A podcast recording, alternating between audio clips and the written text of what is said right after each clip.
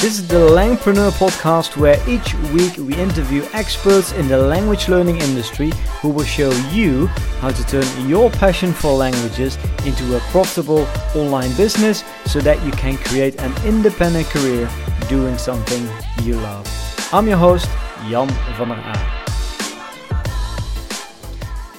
Hey everybody, it's Jan here. Welcome to the Langpreneur podcast. How are you doing today? Um, going pretty good here. Quite busy actually. Um, only two weeks ago we uh, we we ran our online workshop, Langpreneur Business Breakthrough.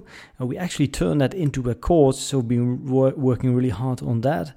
Um, also have had a few really interesting interviews here for the podcast, which we will be publishing over the next few weeks. But there is a lot of good stuff coming up. So let's talk about what we're going to do today.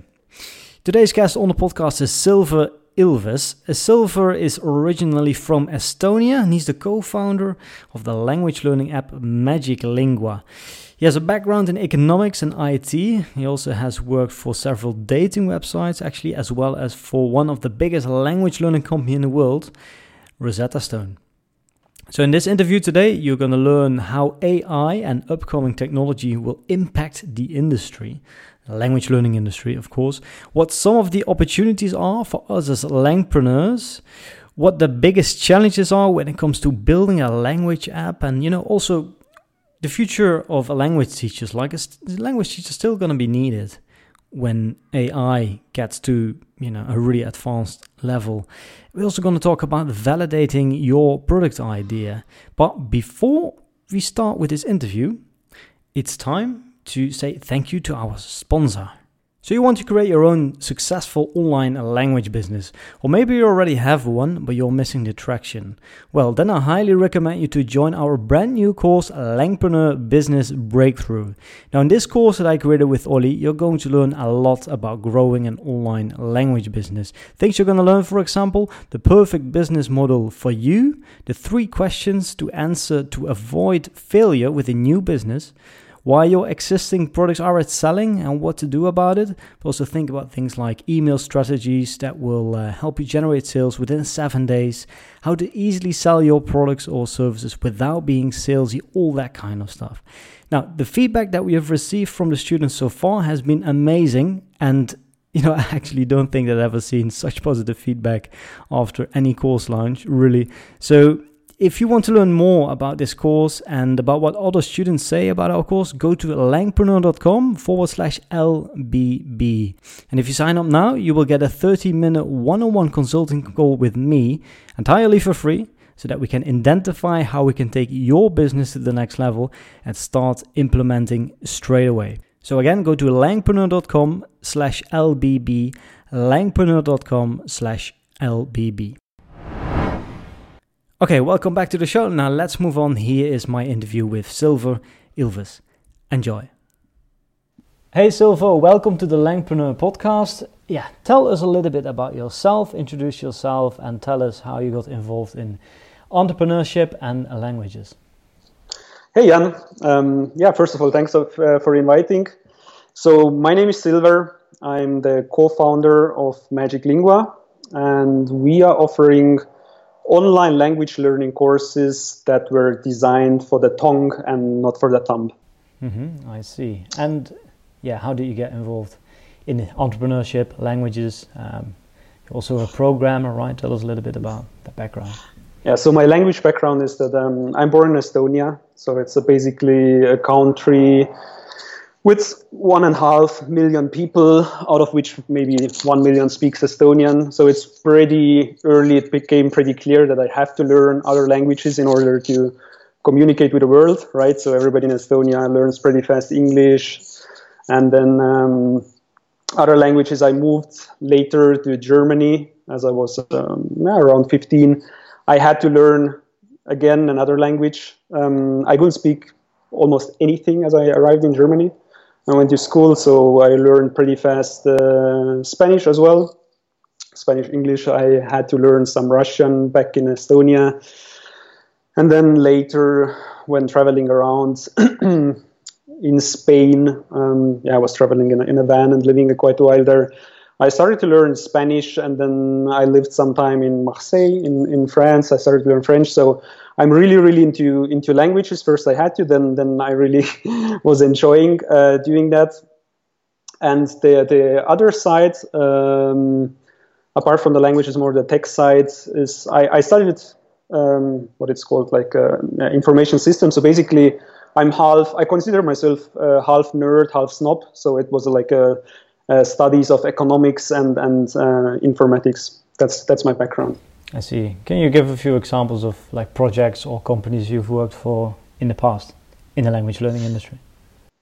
Um, yeah. So first of all, first I didn't start in in language learning industry. I was uh, working for apps and and online businesses. Um, one of the longest one I was actually working in the dating industry. Also very very uh, interesting uh, industry, many parallels also to, to language learning.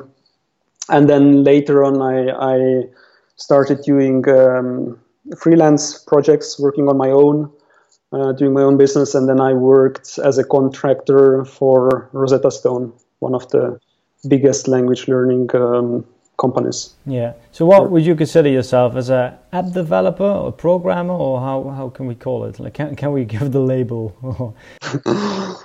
is uh, most of the time I worked as a product manager, so I I can code to some extent, but I would be horrible at it. So I, I don't I don't code much. I can fix something like when when it's like super obvious, like uh, quickly but I'm I'm not coding. I'm more I develop my more uh, myself more to the to the product and and uh, marketing side.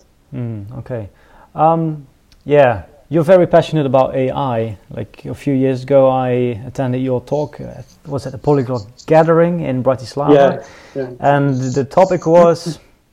well, I don't remember exactly, but I had to do something with AI. Why are you so obsessed about AI? It's not about it's not about the AI particularly itself. It's just the technologies that uh, come up now, and and especially in in language learning.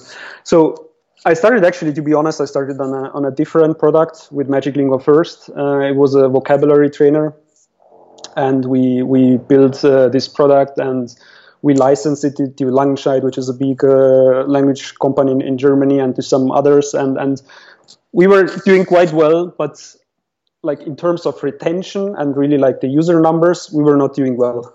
we were selling it good, but was not. And then we tried to figure out like what is the issue, you know, what is what is what the users really want. And at some point, we were just um, you know leaving the office, leaving everything on a table, and we camped outside of the language schools and just uh, you know we called them before and asked like, hey, my my my wife uh, has a course today. When when when is it going to end? I have to pick her up you know? And then we were just waiting outside because we knew when the courses end and asking everybody like really bribing them with some sweets and then whatever you know so they will give us interviews.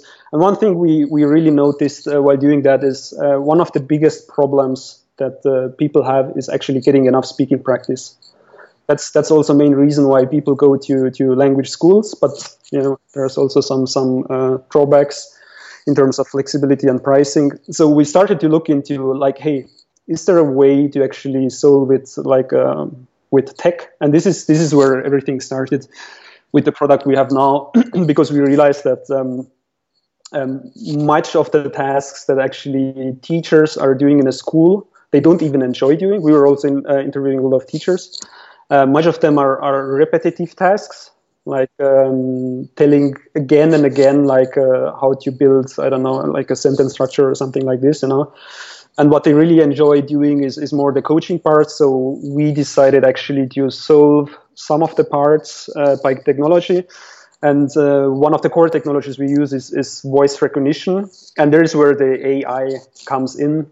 Um, it's just like how the voices are recognized, the, the mechanism behind that, the machine learning. Um, yeah, it's labeled as AI. I don't even like the, the, the term anymore because it's, it's kind of like, um, yeah, a buzzword by now. Um, I guess one of the questions that we're trying to answer here in this interview, also for uh, for all our listeners, is: um, Are language teachers going to be unnecessary in the future?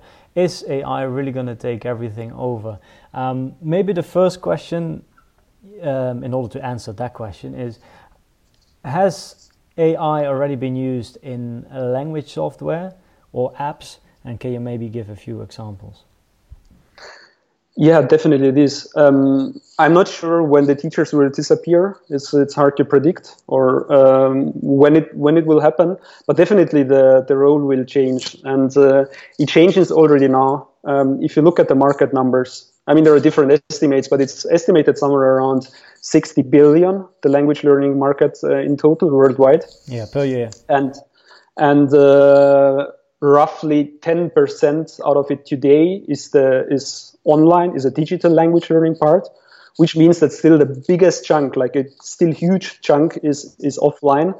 But if you look at the online online part, then you will see that it grows per year, like somewhere around 20%, 30%, depends on estimation, uh, and it accelerates. Like from the past 10 years, and that's accelerated. So this alone shows that um, the market has a has a big shift. So the people are already deciding themselves not to go for offline solutions, not to go for the schools, but pay money actually online and then uh, learn with solutions online.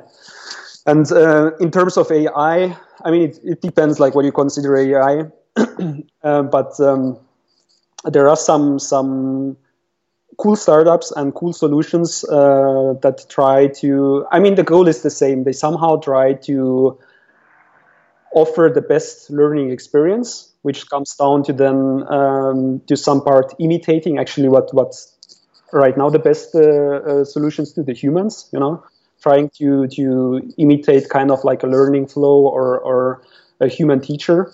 I mean, if you had the choice, uh, Jan, uh, Jan, like to learn a new language, let's say Greek, and money is no option, what would you do? You most likely will hire a private teacher. Right? Yeah, why not? Yeah, yeah, yeah. Why not? Somebody who comes, uh, you know, you click in an app like uh, on a button, and then five minutes later he arrives and then does a lesson of 20 minutes, and you're tired, and you just send her off, and she comes back when you call again. You know. Exactly. Yeah, and and this is this is eventually where we really wanna wanna get. I guess the technology wanna get uh, once you get, and then right now it's it's a lot about solving like parts of the problems. Um, the hottest topic right now is really is voice recognition because it's a huge, huge issue for many language learners. Mm-hmm. Yeah. So first of all, for the listeners, pay attention to those numbers that Silver just mentioned there. So what was it like? Six billion? As was 60, it 60? 60, 60 billion. Yeah. So so far, like these days, people are f- spending 60 billion per year on language learning solutions and the uh, the part that actually goes to software or digital products um, is growing by what do you say like 30 30% every year more or less? So that's a huge opportunity 20 for, to 13 yeah, yeah, that's a huge opportunity for us right? We are not a language school. I mean most of the listeners mm. are not. Like we are course creators. Um, most of us create digital courses and uh, yeah there's a huge opportunity there because more more and more people start seeing the value of enrolling in digital courses. So well that's a good thing if you have a digital course there. Um, a yeah ai um, how, how does it work? How does it work exactly? Like how can a machine learn? I know this is one of the uh, chapters that you or one of the uh, things that you talked about in your presentation in, in bratislava. How does it work exactly yeah so for the for the voice recognition it's basically it's a pattern recognition so the first first technologies that tried what what, what people try to do is to uh, understand what is the sound A and what is the sound B. But this is not, not how the machine learning algorithms work today. So essentially, you what you do is you get a lot of audio. This is how Google, for example, uh, mm, trains their models. Is that they pay people to read books out loud.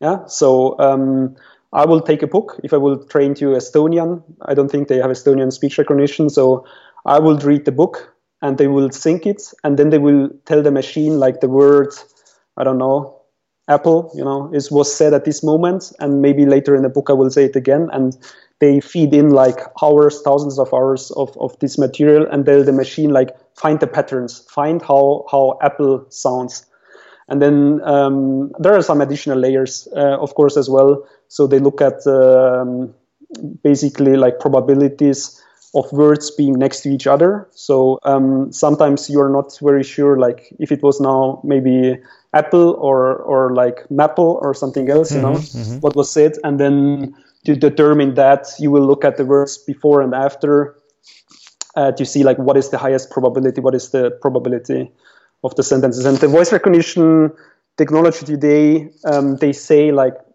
just from from from let's say if I will read out loud the book to you and I will read it to a machine, the machine will have a recognition rate of around uh, I don't know the exact number, it's around 69, uh, 96%, and the human has somewhere around 95. So they have surpassed actually the, the human uh, human uh, recognition rate.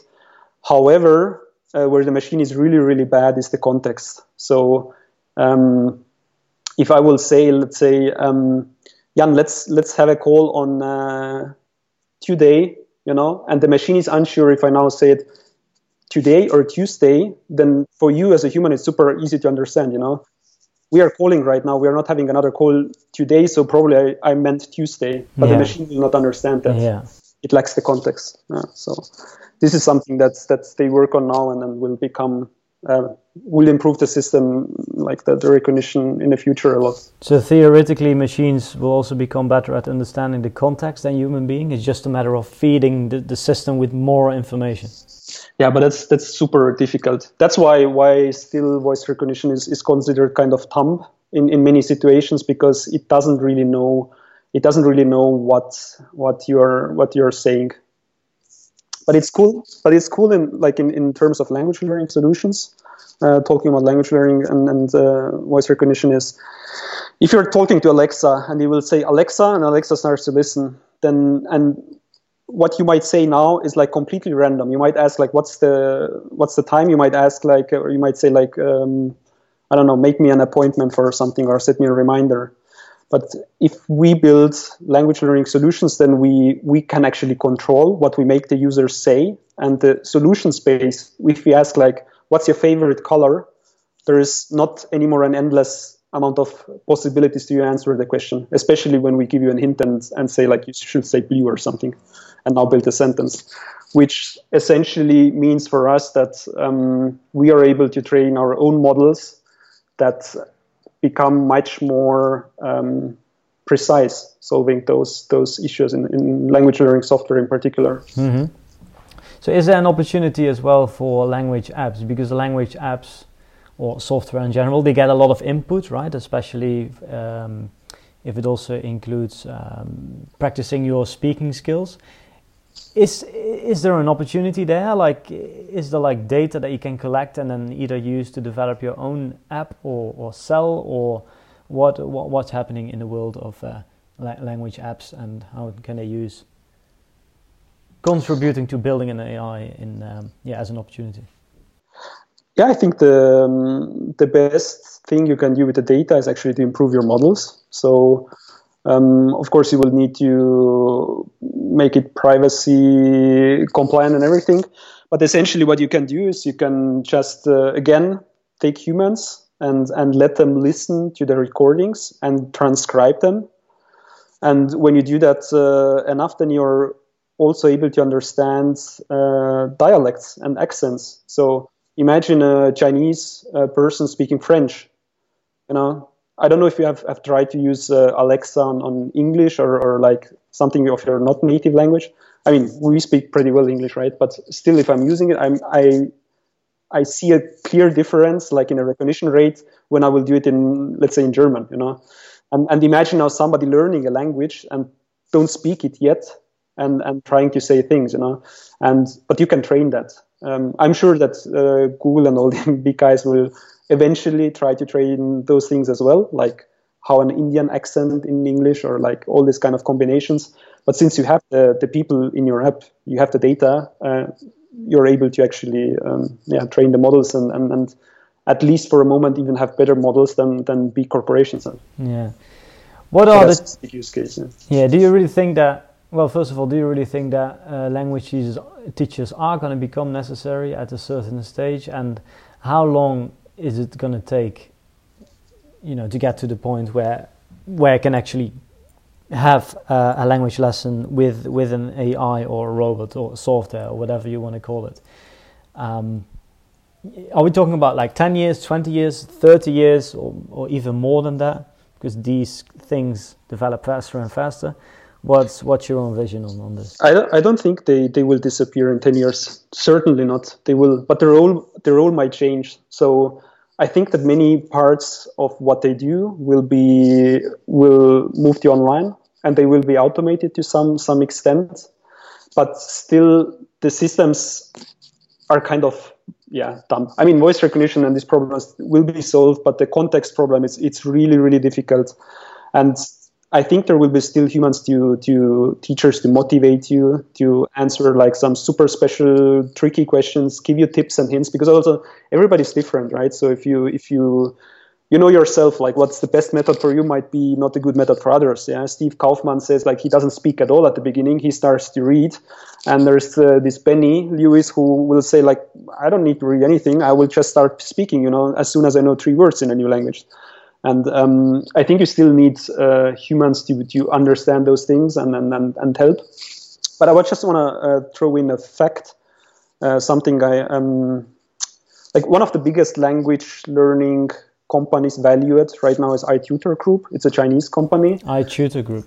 iTutor Group, yeah. I don't know their actual valuation, but the last time I, I heard about them, it was like around three billions. Uh, is the company worth? And all they do is they um, they do tutoring sessions for English in China. That's everything they do. It's it's basically like a huge italki for Chinese people teaching English.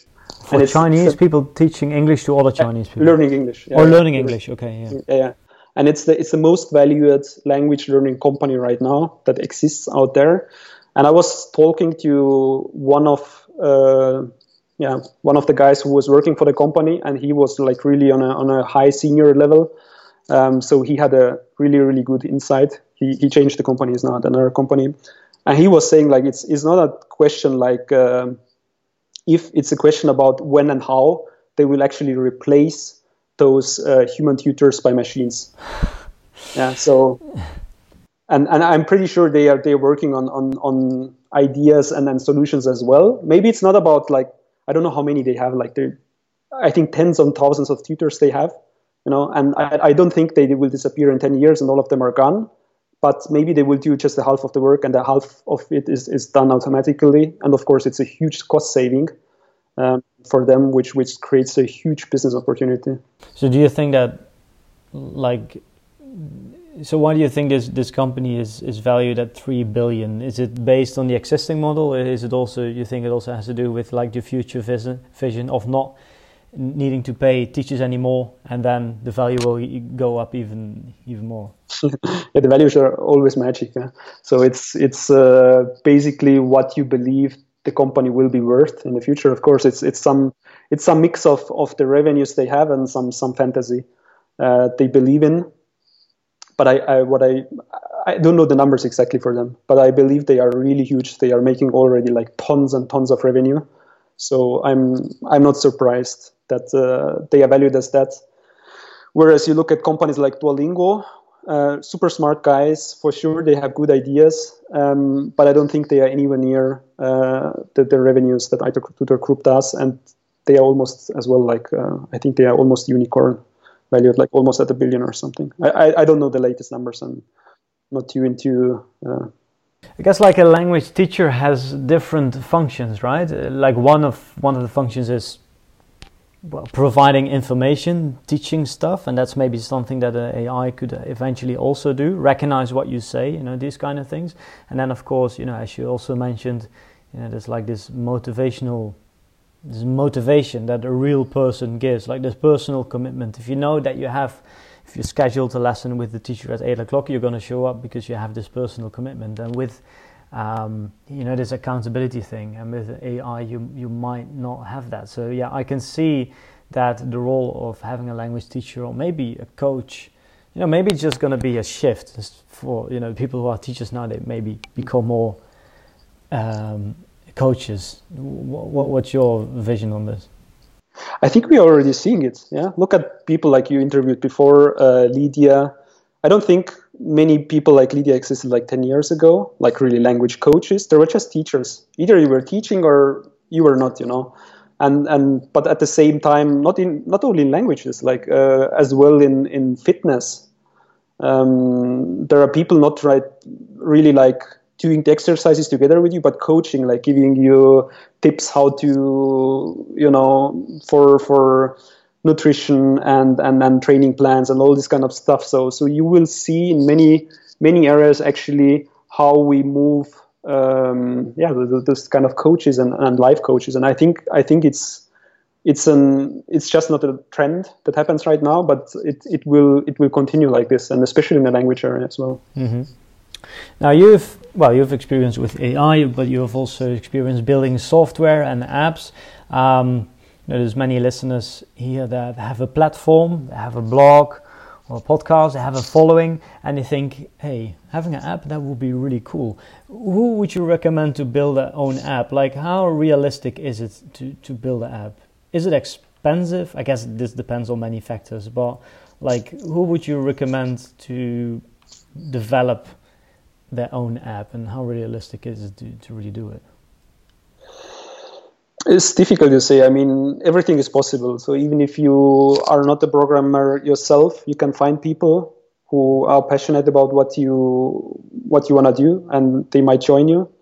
Because I'm I'm not coding the thing myself. I also found people who who who saw the same vision and, and, and were willing to work on it because if you start working on it you're not instantly making money and it's it's actually the most difficult part. At the end is not building the app or having the idea. Ideas i think are worth nothing. Uh, it's about how are you able to to get it to the market and then sell it.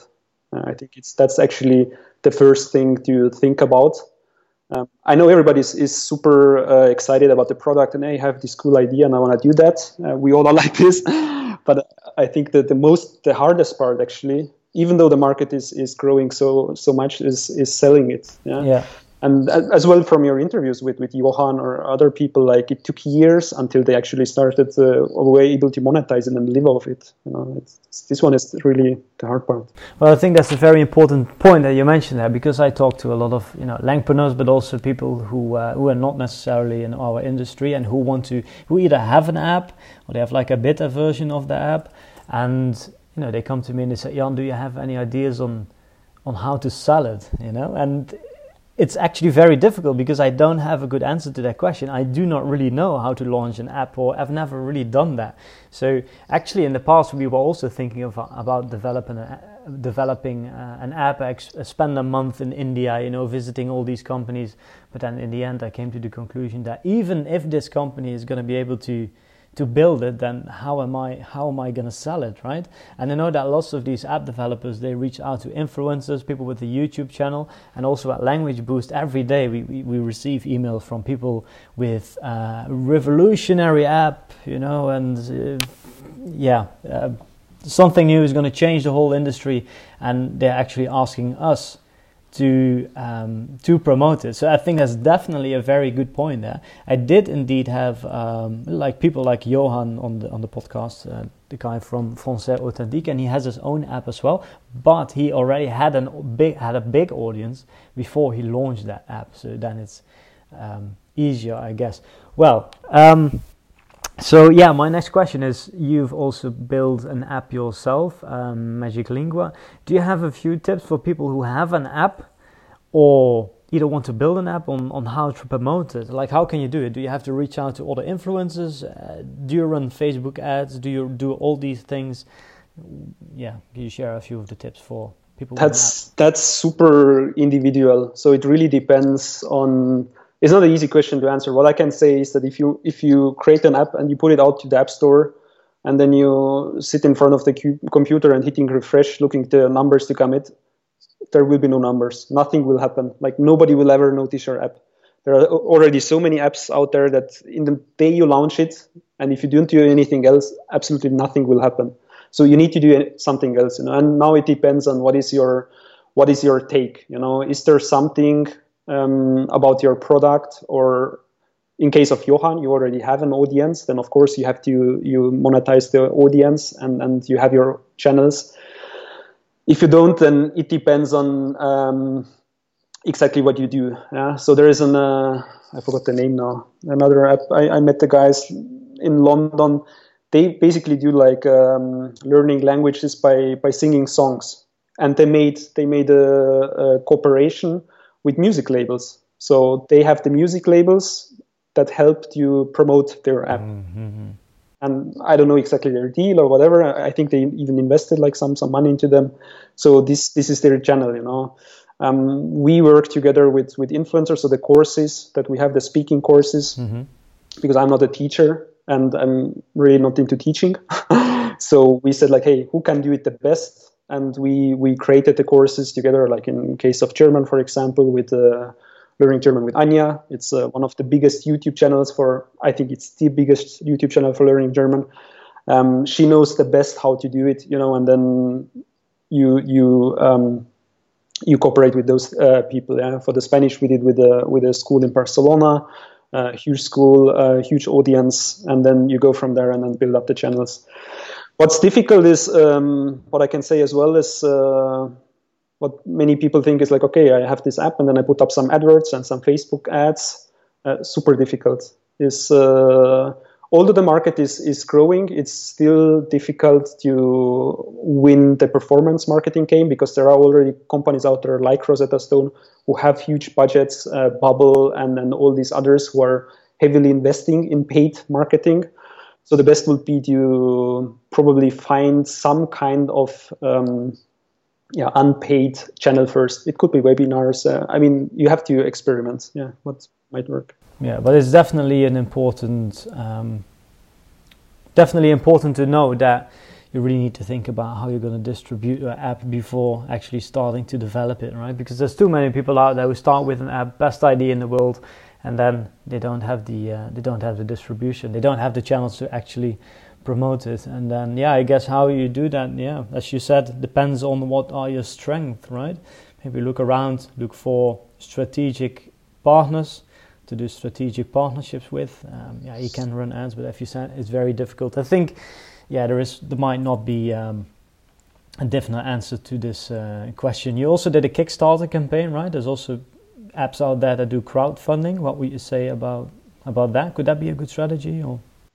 Yeah, definitely. I mean, Kickstarter is uh, like out of all the categories you have on, on crowdfunding platforms as, uh, as Kickstarter, the worst performing category is apps. It's really performing really bad. yeah. So everybody's saying uh, was telling us don't do it, don't do it. Nobody will will buy. We did it anyways. Um, we sold, I think, in like at the end, worth of seventy thousand dollars or something.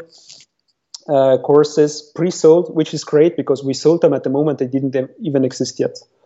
So we had some some time and we were like uh, honest and open about the people when when they will come and um, we had some some time, but we already had some money to to accelerate this thing. Yeah. So Kickstarter definitely can be um, a channel as well to get some some initial boost and some some initial sales and and, and uh, exposure. But this one as well, you need to you need to see it as a marketing project. So we didn't just put it up and, and we're waiting. Um, we were investing quite money as well uh, in the preparation actually yeah to, to generate leads and then to make some buzz and, and, and already gather a big list of people that uh, were interested in what we are doing. Mm-hmm. Yeah, so there are basically two ways to build a business. Number one is you you build an audience first, and you sell them something, maybe an app, maybe a digital course, maybe something else, and then you can also, you know, there's also entrepreneurs out there who first come with a product and then build an audience around that product. But it's yeah, there's there's another strategy there, right? Because you really need to think about okay, how am you must be really good at promoting. Maybe you have a network of influencers around you, or other strategic partners. So yeah, I think you know for the listeners, it's just very important to actually take into account that if you want to develop your product first, you really need to think about ways how you're going to promote your product. I think that's the main lesson from. Um, yeah, that's that's a good point. Yeah, that's a super good point, Jan.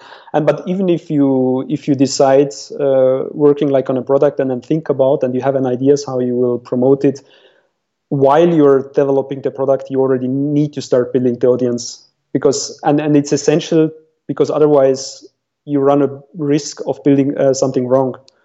And uh, I guess everybody of us is supernatural to think like, hey, I'm, I'm super sure I have this problem. I have seen other have this problem.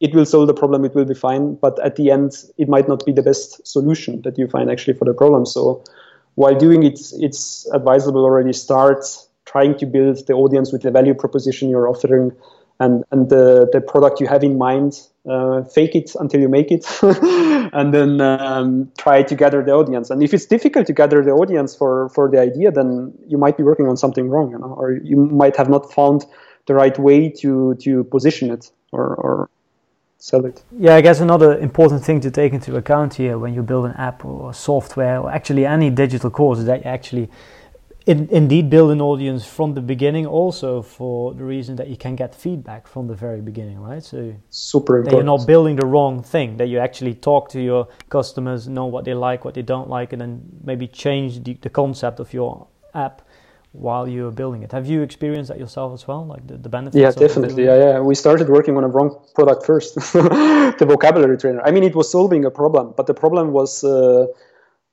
it was not a big pain enough, you know. I mean, many people use those vocabulary trainers like Anki, or and, and we were thinking like, hey, we built Anki on steroids, you know.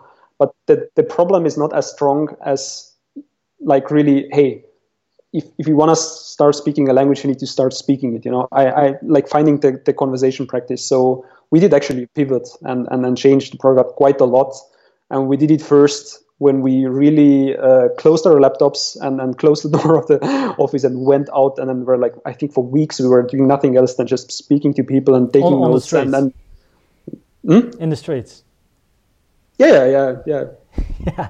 Well, that's the, the best way to do it, right? One on one. Yeah, we were we were really like uh, I guess getting like an annoying flies flying around the schools and and and uh, but not only schools like also um, did like a lot of online surveys and then try to catch also people that don't go to schools actually and, and try to figure out why don't they do it and, and, and what is really their biggest problem. Yeah. Let's talk a little bit about pricing because um, well language courses you can easily you can easily sell digital language courses for I don't know, for like 50, 100, 200, 300. I've even seen some Langpreneurs who are selling digital courses or programs for $1,000. Um, but apps are most of the time much cheaper. Can apps really be that profitable? What would you say about that? Like, what's the maximum that you can charge for an app per, per, per month? Or, yeah, what, what, do you think about profi- um, profitability of I, I think it, it again depends a lot on, on your positioning so if you say it's just like an, uh, an app, uh, just just another language learning app, then it's pretty difficult. Yeah, I mean there there are successful companies on both end of ranges. If you look at at uh, let's say Rosetta Stone and Babbel, yeah, the the numbers, the average cards they do are very different. So Babbel is way way lower than than Rosetta, but uh, they are super successful. Yeah, they just have the mass and they have found good uh, acquisition channels that are that cheap. So um, it works both. And Rosetta as well. They they sell lifetime uh, subscriptions of of several hundred uh, dollars in the app, and it works as well. You know, it works pretty well. And so it can be both. What I what I personally think is yeah, it's it's a bit more difficult to sell an app that's why we um, try to position ourselves like not hey this is an, an, an app we are selling but this is like a, a speaking a conversational course you know and uh, highlight the value actually the users get out of it. So we have this these videos uh, about every grammar topic. Like in each course we have more than 300 videos where somebody actually explains you how to use those things. And then there are thousands of sentences you will speak yourself. And, and those are the things that that people will hear and think, ah, there is value in it. And, and I know it because I have, I have done Duolingo and, and I was just uh, using my thumb and clicking around, you know, uh, pictures and, and, and thing, and I didn't have it inside. Mm-hmm. So um, I think it's possible if you if you really um, if you if you work out the value proposition well and you can you can uh, make it clear to the customer. Mm-hmm. Do you maybe have a few tips for Langpreneurs who don't want to miss out on the opportunity of AI? My yeah, my tip will actually be not to focus on technologies but on problems. So the AI is not a is not a goal itself. It's it's used to solve a specific problem. So if you see a problem, and there is a solution uh, that utilizes utilizes some kind of AI to build or to offer a better solution that is out there, then you can do it. But it's it's not it's not a goal itself to use fancy technology. Yeah. Uh, just this, morning, I was talking to to Anja, and uh, she uh, has some some courses and sells. Yeah, basically the, the course concept. The big part of the course is a PDF PDF files. Yeah, like no technology at all, and it sells really well because the value proposition she is offering and the way she sells it is like really good and and the people will see it and say yeah this is what i want to have this is not really about the technology well that's a really important uh, really important thing there and what about language teachers should they be worried that technology is going to take take away their jobs and what are some of the opportunities that they are getting because of all this technology Oh, I don't know. Ask ask language teachers. I'm not sure. Uh, as I said, I don't think it, it changes like like super fast in the in the next years. So if you are a bit flexible and will see the trends that will happening and you can adapt yourself to it, then there are also a lot of opportunities. Huh? Yeah, exactly. Because well, let's you know brainstorm a little bit about the opportunities. So, for example, uh, well, what I was thinking is, um, you know, let's say there is a platform in the world where you can have language lessons for free you know, with, with an AI or with a robot, then you could also facilitate, for example, a challenge, you know. And once people join your challenge, they're to practice with that AI. So you, rather of positioning yourself as a language teacher, you become more a coach or the facilitator of a program because people are always going to look for um, for human beings to work with, right? To have fellow students, accountability, to have like this sense of community, and that's not really something that an AI can do as far as I understand. Absolutely, absolutely. Also trust. It's it's easier to trust the human being looking into your eyes and say like, listen, Jan, here's the plan. Yeah, you want to learn Estonian. Let's start with this one, this one. Yeah, in the first week we will do this, and then after a month we do that, and then uh, after whatever time, you know, this is the plan. It's much easier to trust something like this than than um, yeah, an, an cold website. Yeah, do you also have a few tips for people who have a following and they're thinking about developing an app? What are some of the things that they should take into account before starting the whole project? One thing I will do is actually before develop, if I already have an audience, I will try to figure out how can I test what I'm going to build. So it depends, like what is your idea for the app, but usually uh, it can be like super hacky and super ugly. But there are some ways to test your idea without actually building the app. Yes.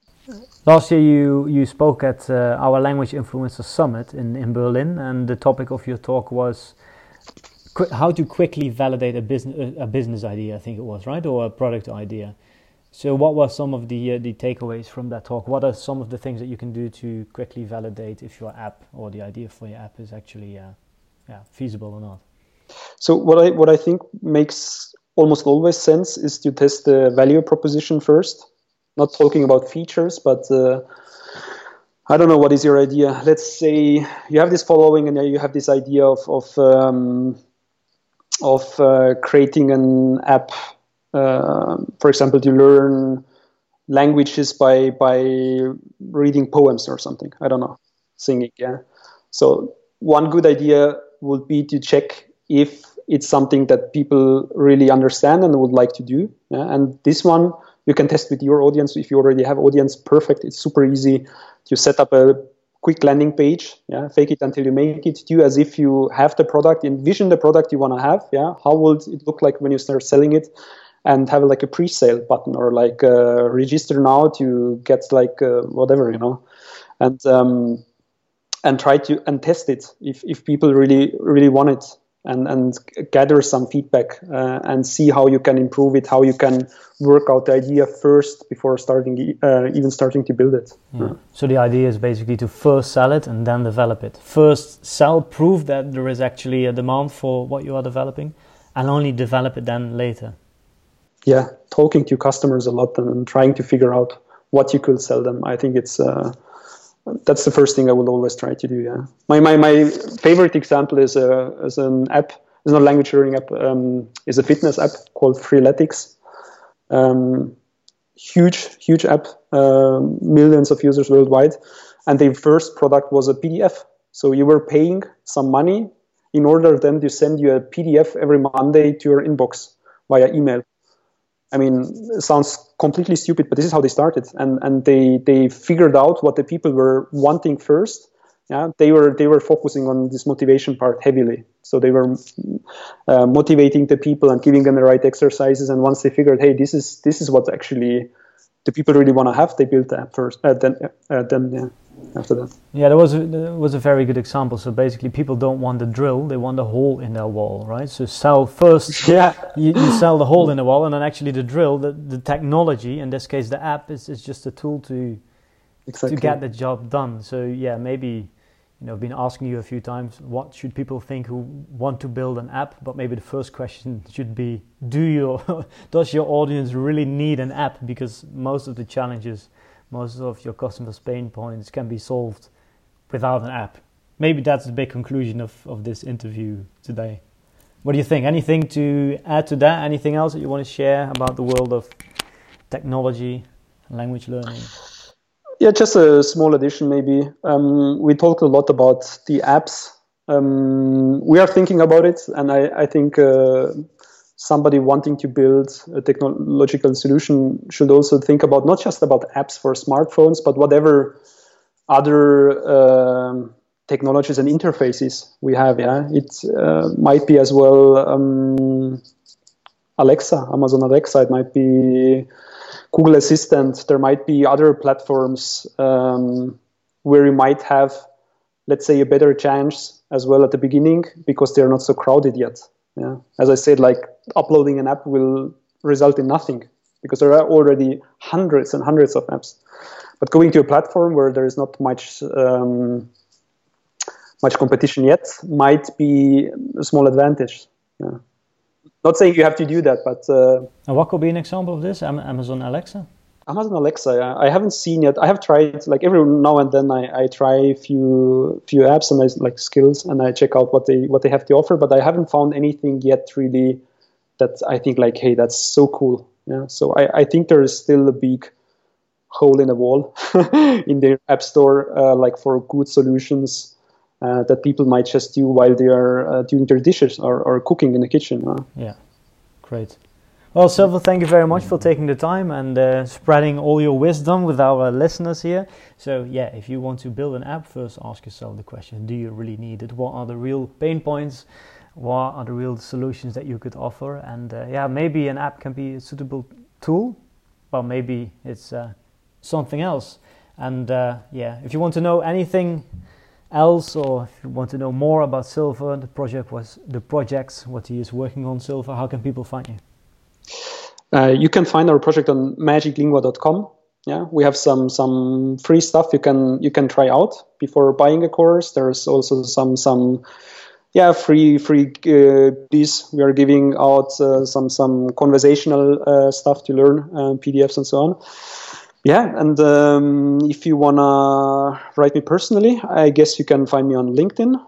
I guess that would be the the easiest or Facebook as well. Yeah, sure. Just, uh, yeah, drop me a line. I will include all the links in the show notes and in the article that I'm going to write about this interview. So you can all find that on the website, langpreneur.com.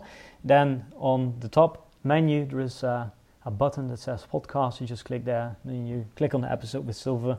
All the information is there.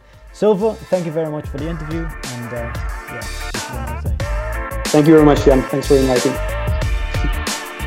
Want to learn how you can grow your language business or maybe meet us at one of our upcoming events? Then go to our website langpreneur.com. Thanks for listening and see you in the next episode.